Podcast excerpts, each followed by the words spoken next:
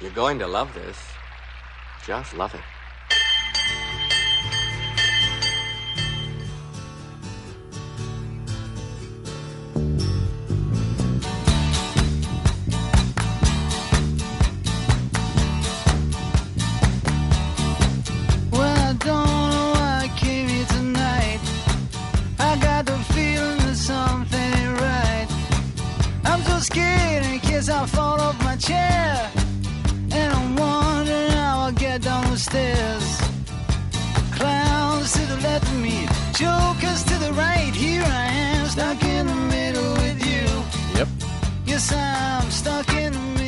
In the middle with you from Pacifica Radio's KPFK in Los Angeles. This is the BradCast as heard on 90.7 FM in LA, 91.7 FM KYAQ on the Oregon Central Coast, coast to coast and around the globe on kpfk.org, on the Stitcher app, the TuneIn app, on iTunes, on the Progressive Voices channel, Netroots Radio, Indie Media Weekly, FYI Nation, Radio or Not, Radio Free Brooklyn, and five days a week on Radio Sputnik. I'm Brad Friedman, your friendly investigative blogger, journalist, troublemaker, muckraker, and all around swell fellow, says me from bradblog.com. Thank you for joining us for another thrilling action packed adventure. We talk a lot about uh, presidential elections on this program. We talk a lot about uh, elections in general on this program. Of late, obviously, we've been focusing focusing on the presidential race. We are now just days away. Days away. Can you feel the excitement? Uh, days away from the first presidential debate of the 2016 presidential season, wherein Fox News is prepared to choose 10, just 10 not 11, not 9. 12 is right out. Uh, 10 candidates from the uh, uh, f- uh, pool of Republicans that are running to appear on their debate stage uh, in prime time in just uh, just days from now, and the criteria for how they are choosing those candidates is a complete secret, is completely unknown. It seems to be just uh, Roger Ailes, who who used to uh, run the Nixon administration. Now he runs the Fox News administration. Uh, it seems to be pretty much Roger Ailes just chooses whoever he wants. But um, anyway, that's coming up, and you know, obviously, we we take a, a, a we we've been looking very closely at the entire race. And not only because Donald Trump is uh, leading the pack uh, incredibly with no sign of him dropping out, which makes it really fun for me on the Democratic side, and of course on the uh, on, I'm sorry on the Republican side, and over on the Democratic side, uh, you've got an insurgent candidate in Bernie Sanders running against Hillary Clinton also makes it an entertaining uh, horse race, so to speak. But if all of the uh, all of the horse races aside, if voters can't vote, if voters aren't allowed to vote, and then of those voters who are allowed to vote, if those votes aren't counted, counted accurately, and counted in a way that the voters can know they are counted accurately, well, so much for democracy. So we cover that aspect quite a bit since uh, everyone else covers the horse race. Very few people cover what the horses leave behind on the track that they are running on. Even the best horses, if they run on a muddy track, are likely to uh, are likely to lose. Six ways that hackers could disrupt the 2016 elections. That's the uh, headline from Michael Gregg of uh, Superior Solutions. He is a private uh, private security consultant down in uh, based out of Houston. And he wrote an article recently at Huffington Post about those concerns about the ways that hackers could disrupt elections. And we talk about that a lot on this uh, program when it comes to voting machines. But Michael Gregg has a few other ideas, a few other concerns. Yes, he's concerned about the voting machines as well, but he has uh, some other ways that uh, hackers could disrupt the 2016 election. So, uh, so if you're a hacker, you might want to stay tuned because we'll give you a whole bunch of fresh new ideas. That's uh, that's that's coming up in a bit, and uh, and much more. And you know, well Well, I'll just let Michael Gregg talk about it uh, because I, I, you know I'm glad to talk to him. I will. I'm looking forward to talking to him because you know we've talked over the years to a lot of computer security experts, to a lot of voting machine experts, people who look specifically at voting machines. Um, you know, either for a living, for for the state, they're testing uh, for the state or for the federal government. Uh, they're advocates for one way or another. So it, it'll be interesting to speak with Michael Gregg, who's a who's a private consultant, a private IT consultant. I don't know if he has a, a, a political dog in this particular hunt, but I've never talked to him before, and uh, and I haven't actually seen him write on uh, voting systems before. So this will be an interesting conversation. Okay. Uh, a bit of breaking news and a few updates on a few stories that we have been covering before we get to Michael Gregg. Uh, Dylann Roof, the suspect in last month's mass shooting in Charleston, South Carolina, has pleaded guilty. I'm sorry, has pleaded not guilty correction. I unlike the New York Times, I'm issuing an immediate correction. I got the story wrong. He pleaded not guilty in US District Court on Friday. The 21 uh, year old faces 33 federal criminal charges for the June 17 attack on nine parishioners at the Emmanuel African Methodist Episcopal Church. Following his July 22nd indictment on those charges, he was charged with 12 counts under hate crime laws, another 12 under civil rights provisions, and nine for using a firearm for murder.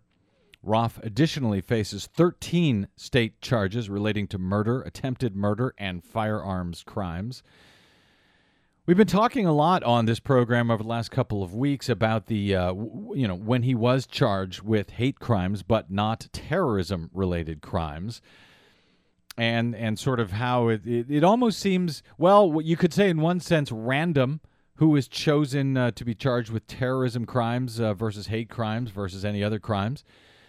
Or maybe not so random as uh, former FBI special agent Colleen Rowley told us a few days ago where it seems that now uh, you know terrorism charges are kept solely exclusively for those with the Middle Eastern background for uh, Islamic related terrorism. Um, but I want to, but but his uh, his uh, D- Dylann Roof's plea today raises one other point that I want to bring up just just for a moment because it's another topic we've talked about quite a bit on this show. According to the Charleston Post and Courier, Roof had wanted to plead guilty to the hate crimes charges. But his attorneys would not allow him, would not advise him to do so on those particular counts, since the federal government is undecided on whether it is seeking the death penalty for those counts. Those particular charges could lead to uh, to to his execution, and because of that, the attorneys uh, told him, "Nope, don't plead, uh, don't plead guilty." And so, because he's not pleading guilty, uh, he can uh, change his plea at a later date. But because he's not pleading guilty, right now it becomes a, a bargaining chip, basically. And instead of pleading guilty to those charges, moving ahead, not having to have a, you know a, a, this this full lengthy trial, we're going to have a full lengthy trial, and it's going to cost a lot more money. So those people who call themselves conservative out there, who still haven't figured out that the death penalty, that putting someone to death costs uh, at least 10 times more than keeping them in prison for the rest of their lives without parole, those people who haven't figured it out need to start paying attention. And in this case, this death penalty option gives uh, Roof a bargaining chip that he may use as a later date uh, we'll see what happens if federal prosecutors decide whether to pursue uh, the death uh, the death penalty or not. But that's where it stands at this point. And do remember that when there is a death penalty uh, judgment that is passed down, then there are years and years, often decades, of appeals afterwards as it goes through the entire appeals process, which is also very expensive. Very expensive, and those are mandatory appeals. So even if even if at that point he doesn't wish to uh, uh, you know contest the the verdict the appeals are mandatory in a death sentence, a death penalty case. So, uh, okay, that's where that stands at this point. Uh, that was Desi Doyen, by, by the way. Hey, Desi Doyen, hey. uh, our producer here, and my co host on the Green News Report. Desi, there's one uh, story. I want to do a quick update on this on uh, Portland. We covered it yesterday in our Green News Report. The, uh, the activists in Portland who are suspending themselves from a bridge to block the icebreaker the Shell oil icebreaker that had come back from the Arctic to get repairs. It had like a three foot hole in its hull. It had to get repairs. It took 12 days for it to come down. It has a very important piece of equipment on uh, on board on that ship that disallows Shell from beginning to drill in the Arctic. Do I understand that story correctly? Yes, yes, you do. It's an icebreaker ship and it contains some oil spill response equipment, a capping stack that would help to stop uh, a blowout like the kind that happened in the Gulf of Mexico with the BP oil spill. The permit that Shell has been given from the Obama administration limits them. They are unable to even begin drilling until that ship is on site. And as you say, it just actually left Portland. Uh, the activists were able to delay it for about 40 hours. And the activists, what they did was fantastic. They suspended themselves below this bridge that the boat had, the ship had to pass through to get back Right. up the Willamette River and back out to the ocean.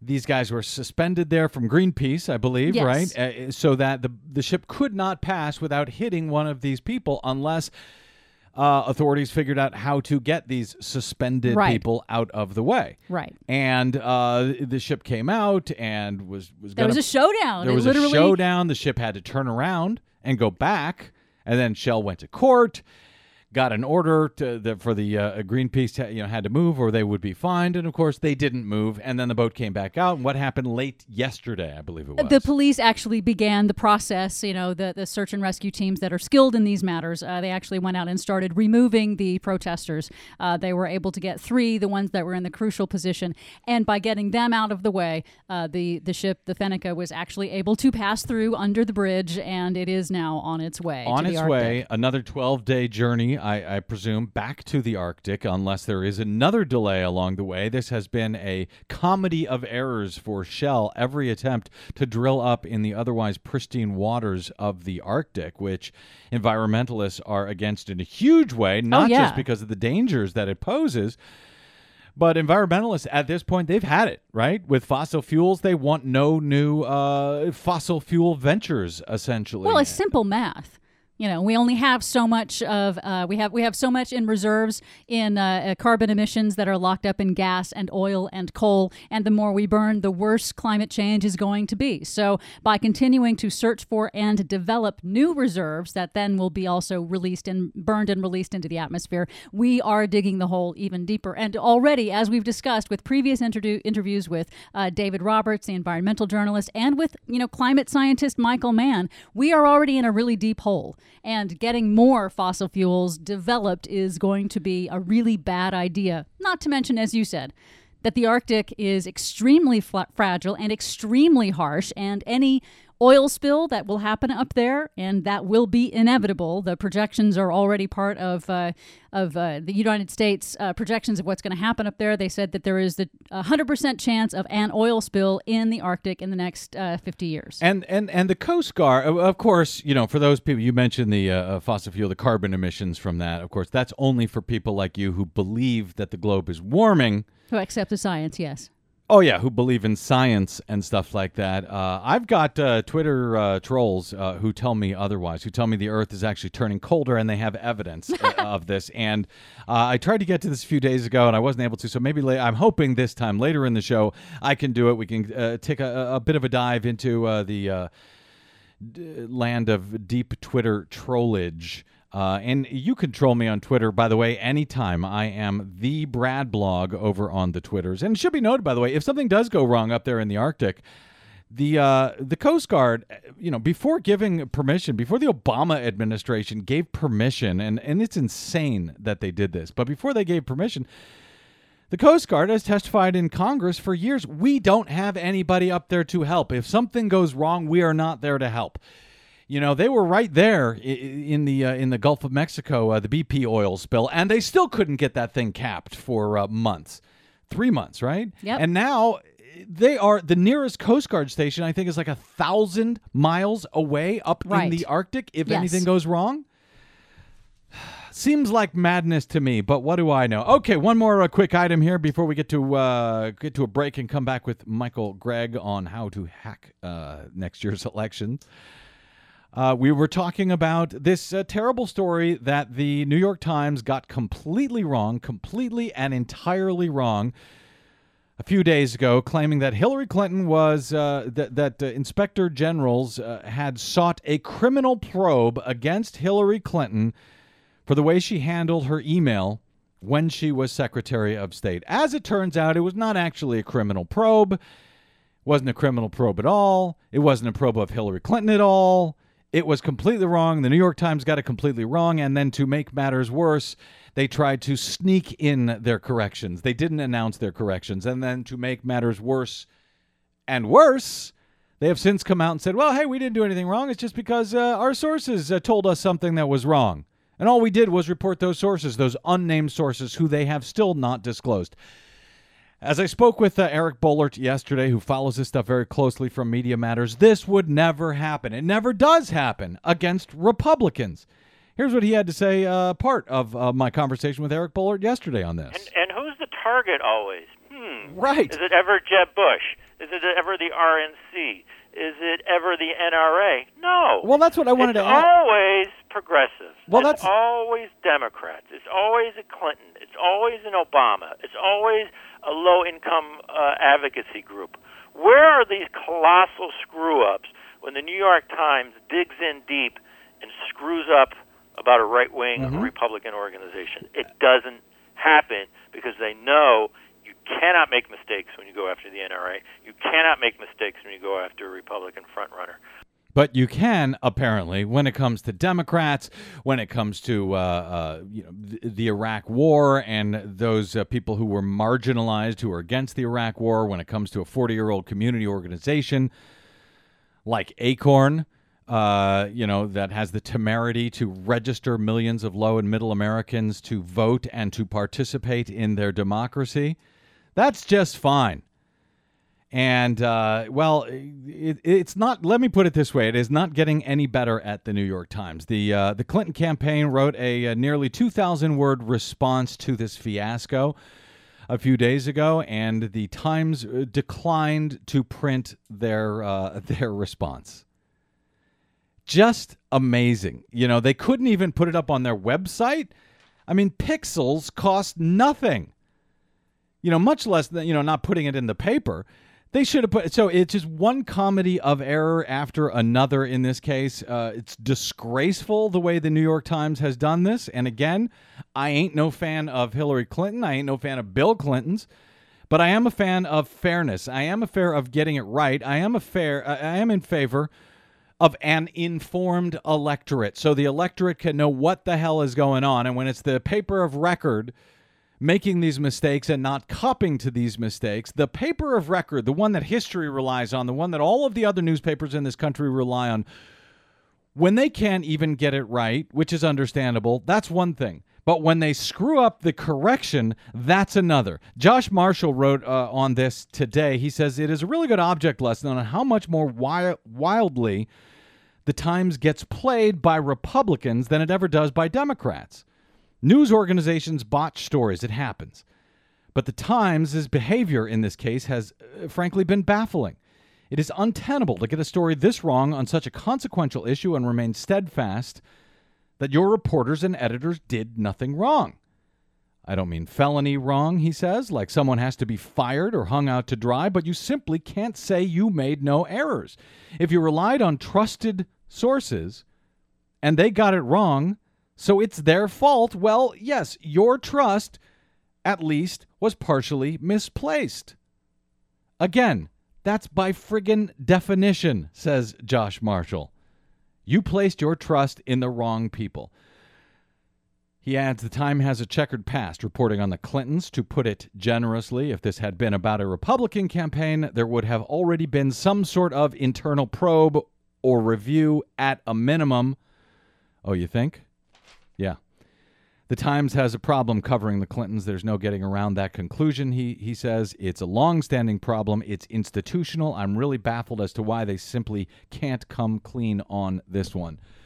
I would join him in being baffled there, but I wasn't. Uh, I couldn't understand why they couldn't come clean on uh, on the Acorn pimp hoax story by right wingers Andrew Breitbart and James O'Keefe, and why it took me six months at BradBlog.com just to get them to finally to finally correct some of those errors.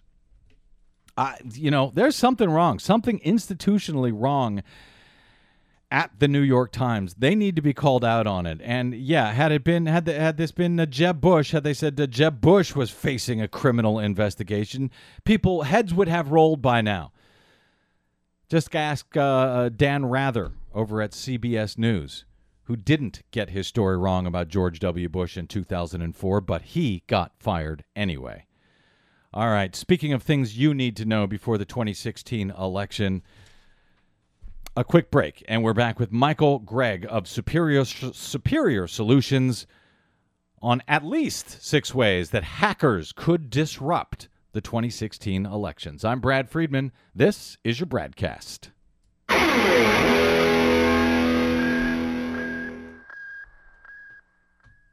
Hey, this is Brad. Do you enjoy your non corporatized, commercial free broadcast? Yeah, me too. But we need your help to stay that way. Please consider supporting the investigative blogging, broadcasting, and muckraking that we do here on the BradCast and the Green News Report and BradBlog.com with a donation. It's easy. Stop by BradBlog.com slash donate and drop a few dollars in the tip jar. You can make a one time contribution or an automatic monthly donation of any amount you like. It's easy. It'll take you about 60 seconds, and you'll help me and Desi stay on the air to continue our troublemaking and muckraking without the corporate influence of anyone. Got it? Thanks. Stop by bradblog.com slash donate to help us out today. All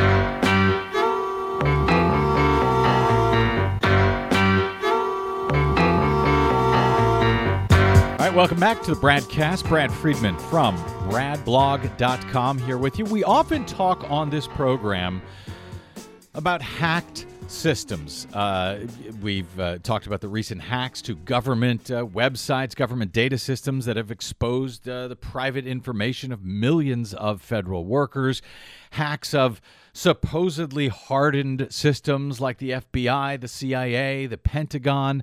Uh, just this week, hacks at uh, at Planned Parenthood, which exposed a whole bunch of data. Planned Parenthood, uh, an organization that has had security threats against them for decades, and yet their systems apparently weren't hard enough to hold off uh, uh, people who wanted to access that system. And generally, when I point out those hacks, uh, it's because it's it's by way of saying, hey, even the most hardened, most theoretically secure systems in the world are not able to hold off uh, determined hackers who want to get into these systems. And I point that out because I know what uh, what our electoral system is like. We have been reporting for, uh, uh on it for years, both here on the BradCast and at BradBlog.com on the vulnerability of voting systems, whether they're touchscreen uh, voting systems, which are 100% unverifiable, or whether they're optical scan, uh, paper-based systems which uh, well actually those can be verified those votes can be verified if uh, you know human beings bother to count those ballots but they don't they run them through optical scan systems, trust whatever it is the computer says, and then if anybody has any questions about it, it is very, very difficult to read what those ballots, you know, to actually get a look at both the ballots and the voting systems, which are proprietary systems. And in many states now, they're making the ballots themselves no longer public records that people can look at. So it is very difficult to oversee our elections on these electronic voting systems. And to make matters worse, there are a whole bunch of folks out there, I like to call them profiteers, who would like to move the entire system to internet voting.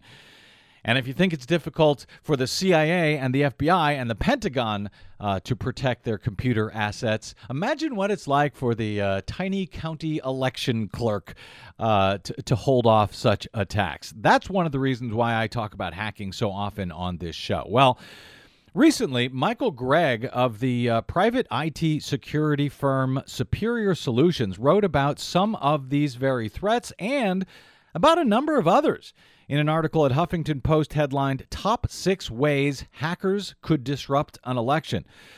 Michael brought up uh, quite a few uh, uh points, quite a few security concerns that I haven't really, in truth, uh, given much thought to. And I want to go through some of those as well as ask him some questions um, about the ones that I have given a lot of thoughts uh, thought to. Michael Gregg uh, joins us right now. He is the uh, COO of Superior Solutions, a private firm offering IT security services. They're based out of Houston. He has testified before the U.S. Congress on privacy and security breaches, and also before the Missouri State Attorney General's Committee on Cybercrime and Hacking. He's offer, authored or co authored more than 15 books related to the topic. He joins us now. Michael Gregg, sir, welcome to the BradCast. Thanks for having me. Uh, great to have you here. Okay, I've got, uh, as I said, uh, you know, we have been covering, as a matter of fact, your article cites a number of uh, hacks that we have reported on at bradblog.com and not just reported on, but actually been involved in. For example, you cite the Argonne National Laboratory their security review of a review of electronic voting machines in 2012. Uh, which uh, found basically that some of these machines, or many of these uh, voting systems, can be remotely controlled uh, with about $30 worth of parts from Radio Shack uh, to flip an election uh, to change votes without uh, the voter being any the wiser. That was actually a voting system that I helped supply to Argonne National Lab for their studies. Uh, an earlier one years ago at Princeton, a Diebold optical, uh, Diebold uh, touchscreen system, uh, was also found easily hackable. So we've covered a lot of these, and I want to get into some specifics about these. But you covered six, uh, six in total, six uh, threats to our elections. So for for the minute, for the moment, let's skip the number one threat you list as hacking a voting machine and move down to some of these others. And then we'll come back to the voting systems themselves. Number two, you say shut down the voting system or election agencies. What do you mean by that, and how could hackers shut down an entire system or uh, an agency? Yeah, well, the scary part about this is that one is actually probably one of the easiest. Mm-hmm. And just for an example, uh, uh, some of your listeners may remember back, for example, when they cut off funding to WikiLeaks mm-hmm. uh, from uh, Mastercard and PayPal. That actually anonymous hackers and LulzSec, these other guys, actually encourage their users just to pull down this package called LOIC, Low, Low Orbit Ion Cannon, mm-hmm. and actually use that to launch these massive denial of service attacks against Mastercard and Visa they were able to pull them offline. Mm-hmm. So generally, these denial of service attacks are one of the easiest to pull off because they simply flood these sites or uh, these particular IP addresses with so much traffic that the legitimate traffic can't go through. It couldn't process the votes, couldn't process the information. And when it comes to elections, uh, election agencies, I guess, you know, county clerks' offices and so forth, what would be the specific threat? What would it be that this denial of service attack, uh, what type of systems would they try to shut down? You're not talking about just the voting system. You're talking about, what, voter registration computers and all of that? Voter registration. They could go through there and go after voter registration. They mm-hmm. might even potentially try to go in and change results. So they change voter voter registration records. Maybe they mark on there that you were a felon, so you're not eligible to vote now. So people actually going in and then when they try to vote, they can't.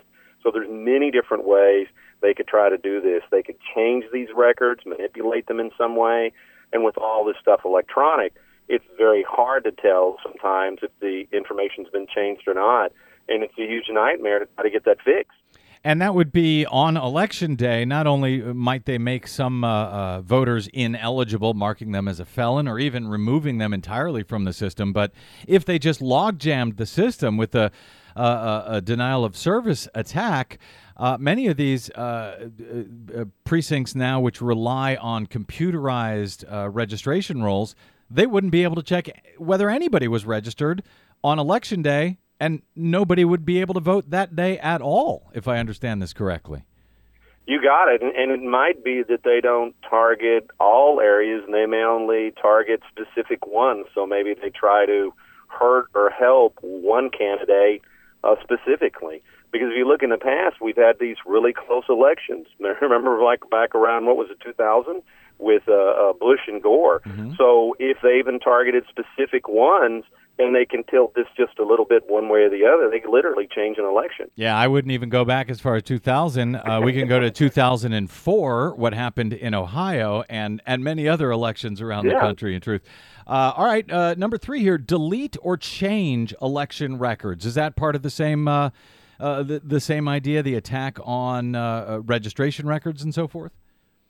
Exactly, and in this case, this could have been done some period ahead of time where there actually is hacked in or made subtle changes to these records. Uh, they show you're not eligible to vote in that in that area, or they show that you're actually registered in another area. So you get ready and you again show up to vote at the last minute, and then they tell you they can't that you, you can't vote, that you're not el- eligible. You know, you just can't do it. This is be very effective also against like primaries. Yeah, and we have seen, uh, well, you know, I have seen people be concerned about that around the country, where uh, in in you know past years, where we see a spate of people who who know for certain that they were registered, but all of a sudden on election day they showed up and. By golly, they didn't show up in the records after all for some odd reason. Do you have any evidence that a that an attack like this has ever been carried out around the country where uh, uh, voter registrations have been manipulated prior to an election? I don't have any evidence of that, but it could very well be that attackers could potentially get in and do these things and then not say anything about it. Mm-hmm. And it, you know, it, it would be very hard to prove. And then the scary part is, by the time any of this was worked out, the election's over with, so it's too Yep, late. That's exactly right. Okay, number four, hijack a candidate's website. This is one I had not uh, uh, thought about as a threat, but why don't you explain what, what the concern would be there? Sure, in this case, a lot of these folks that set up these uh, sites, you know, they're really kind of more concerned about getting out their message, uh, raising funds. It may not always be the security of the site itself. So they could potentially change the site. They might uh, extract information off the site. They could potentially steal all the credit card information of the donors Mm-hmm. and then run up charges on their credit card bills. They could uh, deface the site. So every time you try to go to the candidate's site, you see something else, or they've redirected you over somewhere else. Do things like DNS cache poisoning, so they point you to other websites. They could put a political message up there. They have some other type of political message.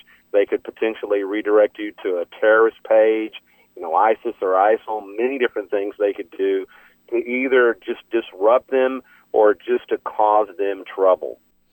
Uh, Michael Gregg, uh, COO of Superior Solutions, uh, private IT security firm. Have you looked at some of these uh, candidate websites to to determine uh, their vulnerabilities and how? like, You know, I said at the top of this segment, obviously, that you can't. You know, even the Pentagon and the White House uh, and so forth uh, can't seem to uh, hold off attacks. But have you looked at some of these candidate websites? Do they have any?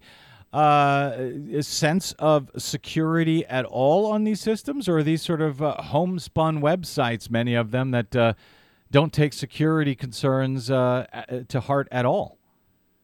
Well, what's actually interesting is it's kind of varies. Some of them, for example, if you go to the website and you go to each page, you'll see every page is HTTPS. So every page has security or encryption built in. On some candidate sites, the entire site may be HTTP, and only the site where they do donations mm-hmm. is actually HTTPS or secured. And then even on those sites, the level of security built into that encryption or security through SSL can vary. There's actually sites out there like Qualys has one where you can point at a URL and it'll run a security check on it and it'll say, yes, they have SSL, but in this case they're given a D because it's a very weak form of encryption. It's mm-hmm. not really sufficient to be used today. Gotcha. All right, let's move on to number five doxing a candidate. Uh, explain to people who don't understand what doxing is uh, and how this could uh, disrupt an election in some fashion. Yeah, you got to love with hackers because they always come up with these terms Yeah. or other words you probably haven't heard before. So it's really just like mudslinging. You're just taking that to a whole new level because what you're doing is releasing information or documents, photos, other types of information they might have on their phone or other types of data that they didn't want publicly released. Think of it in much the same way earlier this year when we looked at uh, Hollywood actors and actresses having nude photos and other things actually released out. They just go through, they find this information about the individual, if anything's on there, and it could even be something that's been taken out of context. Mm-hmm. And then they start amplifying and putting that out there. And then people get a different perception of the candidate, and then, you know, it's too late. It's over. And and I guess we saw a form of this back in uh, uh, 2008 when I think it was Sarah Palin's emails were hacked back then. Uh, I guess is that what you mean? Is that a form of doxing a candidate, and they re- release uh, that that information, release that uh, data to the world? Exactly, exactly. In that case, he'd gone through there and got all her emails and posted them on the web and said, "Hey, here's all this stuff about her. You know, maybe she's not who she claims to be." So exactly. Okay. Finally, before we go back to the voting machines themselves, uh, number six here: target campaign donors. Uh, how would hackers uh, target campaign donors specifically? Well, a couple of different ways. One, they might, depending on how that website's been set up, they could start to look who goes to specific websites and who searches for uh, specific things. Are they pro-abortion? Are they anti-abortion? And then they might come back and say, "We're going to tell other people, uh, you know, that this is this is what you like or what you don't like." They might also potentially use SQL injection or other techniques, and then get the credit card and donation information, and then threaten to use that against people. Uh, we're going to now run up charges on your credit card. Mm-hmm. We're going to release information about you. I see. So, in other words, you're talking about specific donors to camp, finding out who those donors are, and then essentially doxing them the way uh, you were talking about the potential to dox uh, a candidate, uh, essentially. Exactly. Or, or the other part is that you uh, there then target them for financial fraud.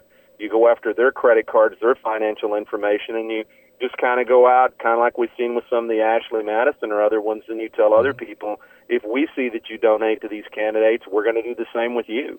So you try to scare people off from donating. Well, the uh, the good news, Michael, is we're not allowed to know who donates to anybody anymore. so th- these guys are not a, a threat. So nobody will ever know. Um, okay, so let's go back now to the uh, hack a voting machine. Um, well, let me let me just get your thoughts on this. We we covered we covered this issue a lot. Uh, we recently covered the, this new study about uh, the systems in Virginia, the touchscreen systems, which were finally immediately pulled offline because they were so bad. Uh, you know, you had these hard coded passwords in them that were, you know, A, B, C, D, E, uh, or admin. I mean, just ridiculous uh, security on these systems, which, by the way, we had been warning about here and on bradblog.com for years about those very systems. So finally, they decided to notice the problems with them.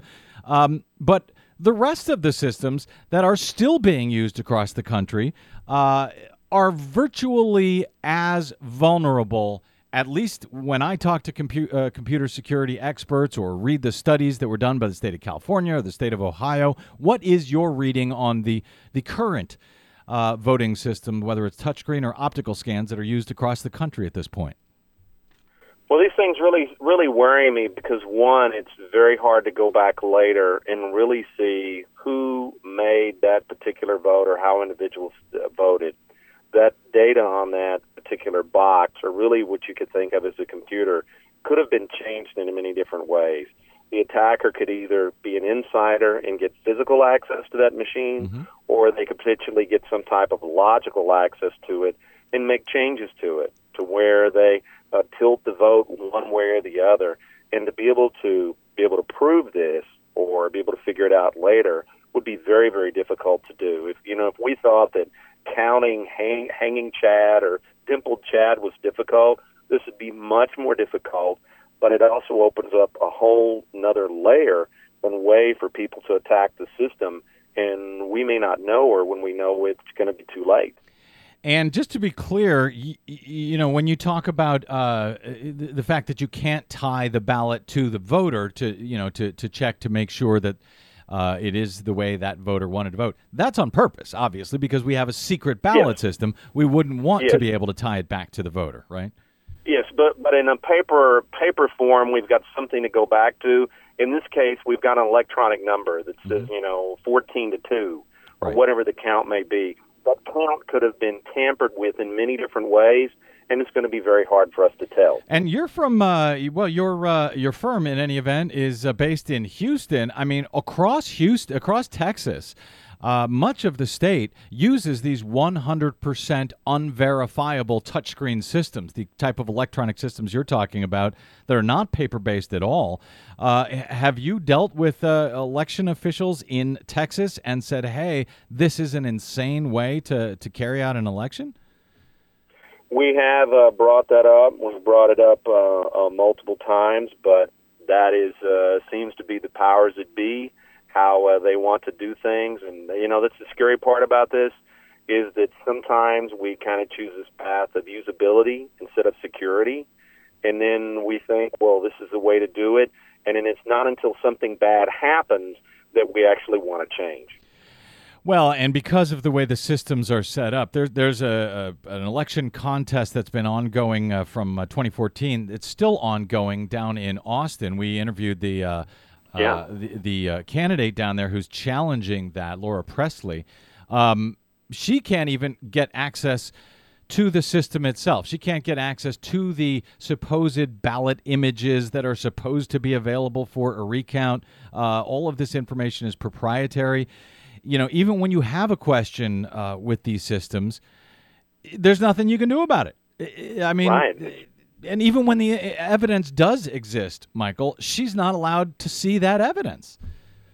And and that's the that's the crazy part about this is with even with these issues such as what you've mentioned, we've continued to roll forward with these types of systems. And let me let me double down for a second to make things even worse. You sort of focused on the voting machines themselves.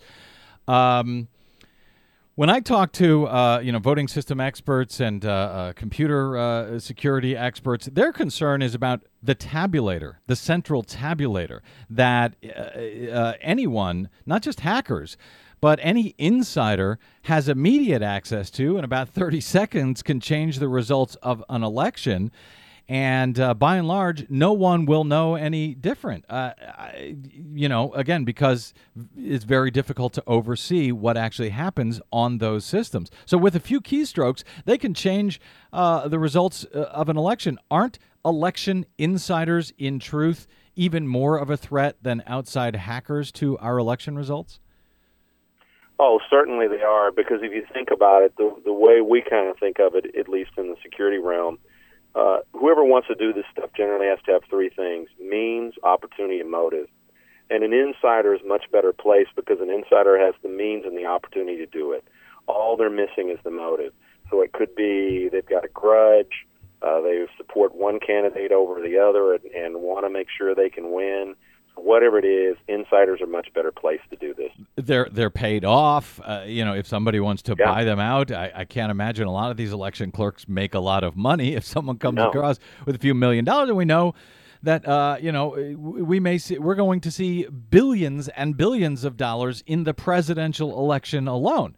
So you know, there's a lot of money riding on these things, and uh, boy, if I was an election clerk, you know, making fifty thousand dollars a year, and somebody came across and said, "Hey, man, I'll make your day. I'll give you a million dollars if you do this or that," uh, I would hope I would not do that, but you know, it's you know, it's mighty tempting, I suspect, for a lot of insiders, and there's nothing to protect. So, I mean, there's really no way to protect against that that I know of, other than oversight, other than citizen oversight. So, how can voters? Uh, Michael Gregg, you pointed out all of these threats. How can voters protect against uh, these insider threats or any threats if they can't oversee their own elections? W- what are we to do? What's the solution here? It's very hard. I think one of the one of the biggest ones is that we just continue to demand change, and we continue to speak out about it to try to get the laws, the rules, the regulations changed. But the part of this that really kind of scares me to a large degree is, well, who might be doing this? This very well could be foreign interest. If foreign interest can hack in and they can get access to government systems, other type of government data, why wouldn't they potentially do this to swing one candidate, uh, you know, the vote toward one candidate or another? So if they think they're going to be more open to their their line of view or what they want, uh, why wouldn't they do this? Well, of course, and there was a, a an internet voting uh, hack back in uh, I think it was 2010 in Washington D.C. It was going to be an internet election that was going live, uh, but the the the good guy, the white hat hackers, uh, said, "Hey, let us let us test the system first. Uh, and in fact, they did test it. They were able to completely take over the entire system to change every vote that was cast, uh, both now and in the future. And while they were there inside the system, they noticed that both uh, Iranian, uh, Iranian and Chinese systems were also in the same system trying to hack the system. Um, so yeah, there is uh, the threat from uh, uh, from foreigners, as you mentioned, but Fact of the matter is, if you're a Democrat, a Republican is a foreigner. If you're a Republican, a Democrat is a foreigner. So, I mean, uh, the threats come from anywhere. And frankly, the threat of people not being able to know if the system was hack, uh, hacked, I see that as as much of a threat as anything else. So, what's but what is the solution other than in in a perfect world, Michael Gregg? Um, what would you like to see done? Uh, and before I give you my thoughts on this, I, would just like to know how, how do we do this securely and in a way that voters can know their votes have been counted and counted accurately? Well, it's tough. It one requires a lot more oversight, but then two, it really kind of focuses down to additional controls, additional controls over the devices themselves, uh, how they operate, that they're operating securely, that they've been tested and vetted properly before they're actually placed out there that we put additional physical controls over these devices, but we also have the appropriate administrative controls. So things like least privilege, uh, you know, dual control, where one person can't go in there, as you said, as far as the insider, and make that change. It takes more than one person to do it. Think about it the same types of controls you'd have in a bank. You're not going to let one person in the vault or one person count the money. You've got multiple checks that's done on that uh, all the way through. Those are just a few of the things. But then we still have to trust the insiders, and we still do not know yeah. if an outsider, uh, you know, has gained access to the system, uh, you know, via manipulate a hack or something. I mean, isn't uh, aren't we talking? ultimately, and I've been, you know, trying to figure this problem out, uh, Michael, for more than a decade. And and I'm a computer guy by nature, but I keep coming back to this, and I can find no system more secure, more overseeable, and more difficult to game, at least game without getting caught, than hand counted paper ballots counted publicly at the precinct. Without computers. That's correct. Take them out. Yeah. That that's correct, but but the thing is everybody wants everything to be high tech. They want things to move forward and they see, you know, computers and electronic are the way to do it. But I agree with you 100%. If you have a paper-based system, it's very, very hard to, to hard to attack it's very much easier to be able to detect those types of things.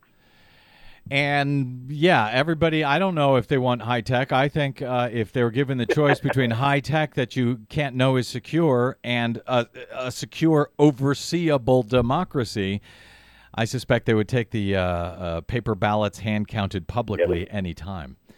Uh, but anyway, all right. Well, you have uh, confirmed my suspicion uh, that that there is no new system. Last question for you: No new system that is is more secure than hand counting paper ballots. But uh, last question here, Michael, uh, Gregg.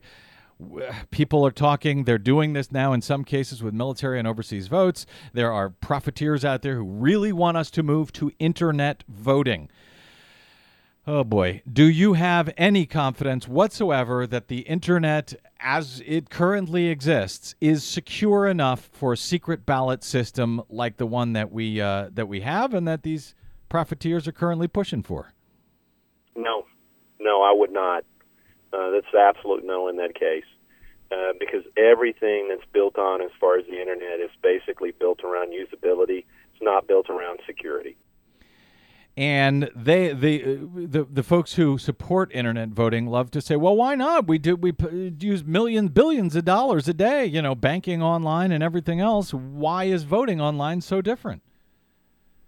It's not but uh, uh, my counter to them would be and how often do we open the paper and see that somebody's been hacked computer system's been breached target uh, what home depot neiman marcus you know, uh, the list goes on and on.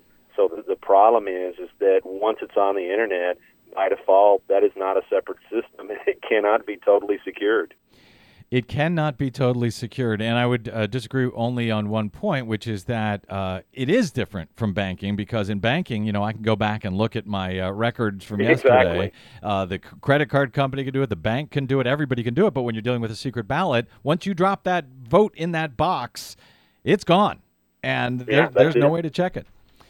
All right, Michael Gregg, a COO of Superior Solutions, Houston based uh, private IT security firm. Great talking with you about this, and uh, I appreciate your article over at Huffington Post Top Six Ways Hackers Could Disrupt an Election.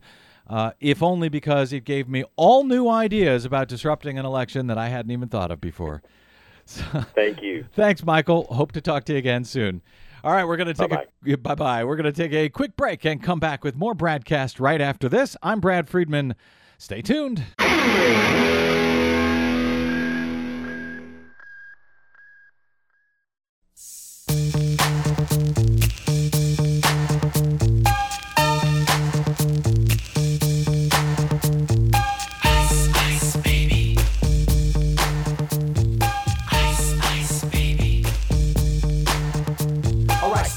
Yes, just stop, Ice Ice Baby.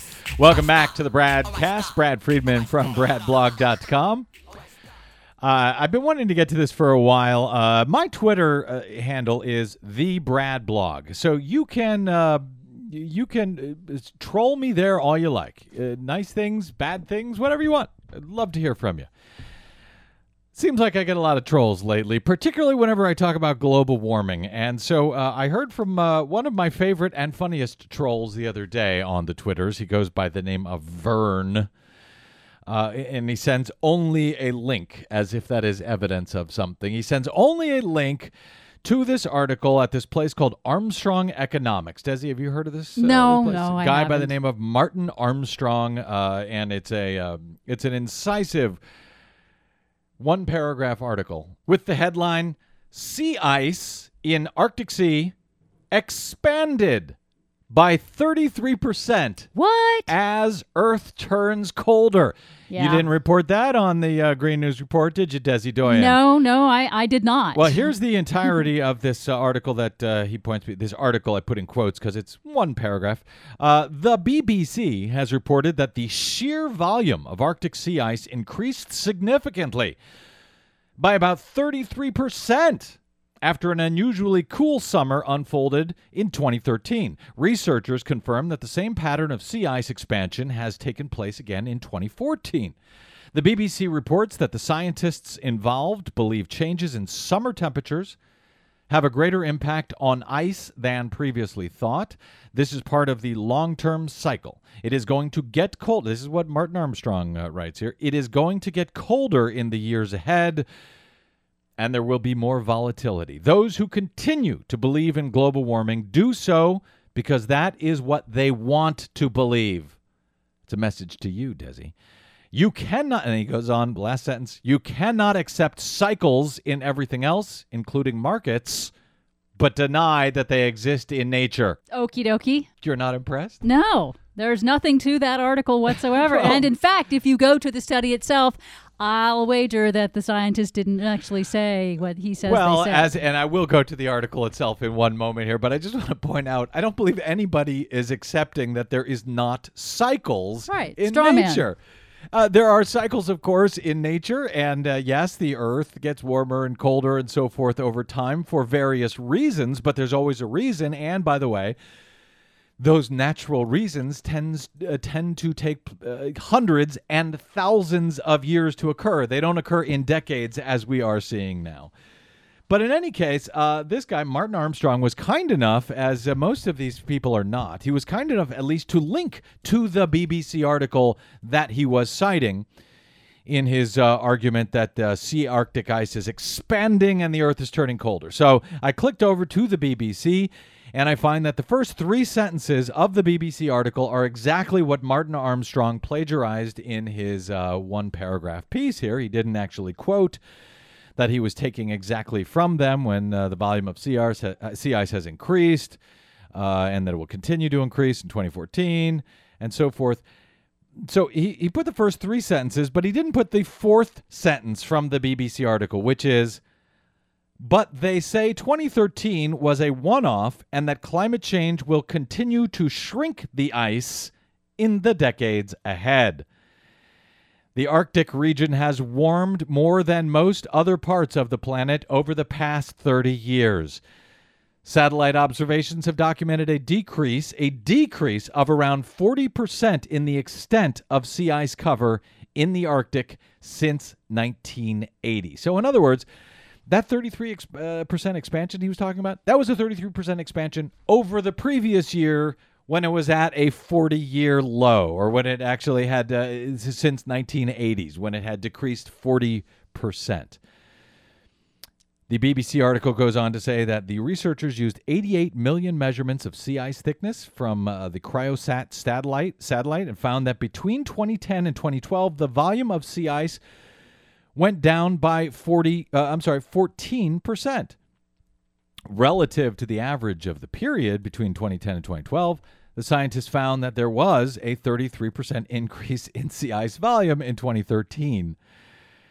So, in other words, uh, no, sea ice is not expanding. The Earth is not turning colder. The article is complete and utter nonsense. The one, uh, the one paragraph article that the guy used to set, to push over uh, people over to BBC, as was the link that my troll sent me on Twitter. Yes, I do look into these things, and I do bother to read the actual sources that they came from, not just some jackass's interpretation of them. By the way, the very last line of the BBC article uh, quotes one of the scientists whose uh, reporting is uh, covered here. And the quote is The long term trend of the ice volume is downwards, and the long term trend of the temperatures in the Arctic is upwards. And this finding doesn't give us any reason to disbelieve that. As far as we can tell, it's just one anomalous year. For some reason, that part didn't make it into the deep, deep trollage. Doesn't matter. The right wingers and the uh, deniers out there who want to disbelieve it will continue to disbelieve it because they are the most incurious jackasses on the face of the earth. My thanks to our producer, Desi Doyen, to our booking goddess, Cynthia Cohn. To our guest today, Michael Gregg of Superior Solutions. You can get more information about his organization over at thesolutionfirm.com. If you missed any portion of the program today, you can always download it at bradblog.com. You can and should follow and troll me all you like on the Twitters at the Bradblog, or you can do it old school. My email address is bradcast at bradblog.com. We'll see you soon. Until then, I'm Brad Friedman. Good luck, world.